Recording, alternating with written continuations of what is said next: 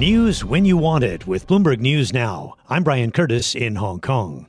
The planned release of hostages in Gaza, along with Palestinian prisoners in Israel, has been delayed until Friday.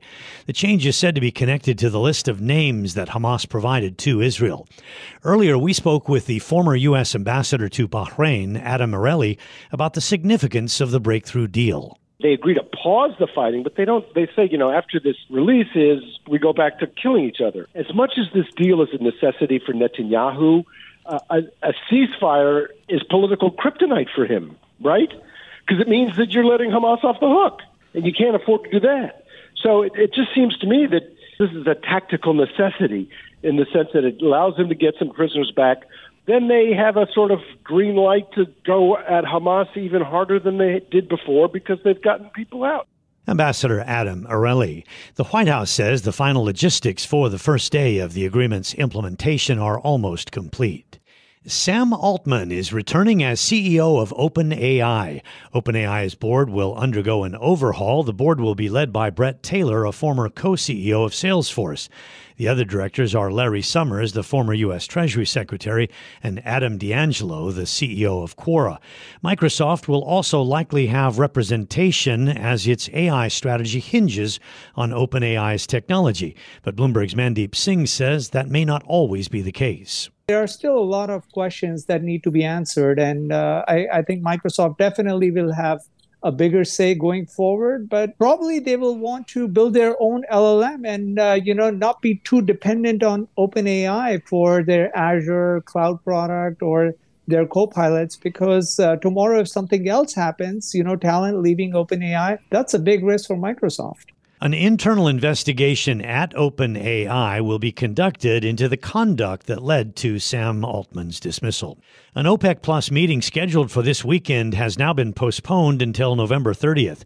Delegates cited tensions with Saudi Arabia over oil production levels. The Saudis have been cutting an additional 1 million barrels a day since July, and they want other OPEC members to cut more.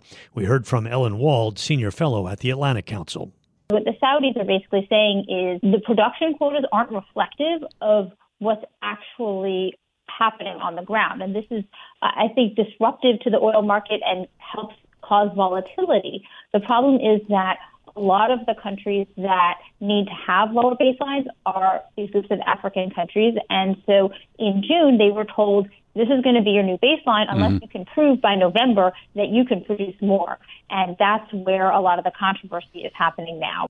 Ellen Wald, senior fellow at the Atlantic Council, crude is down about 18% from its peak in September.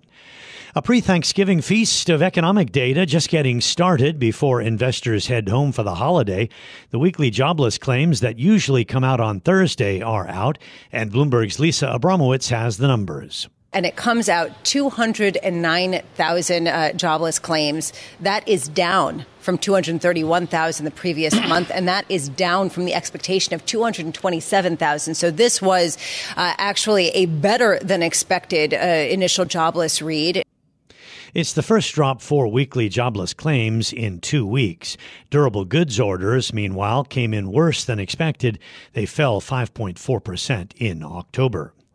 Automaker Stellantis has announced a recall of more than 32,000 of its hybrid Jeep Wrangler SUVs because they pose a potential fire risk. The story from Bloomberg's Charlie Pellet.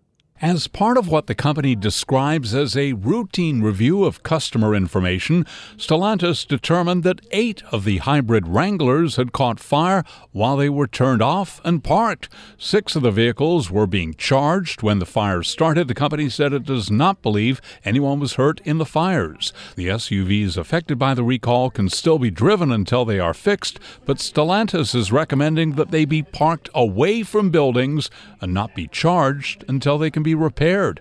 In New York, Charlie Pellet, Bloomberg Radio. And that's news when you want it with Bloomberg News Now. I'm Brian Curtis. This is Bloomberg.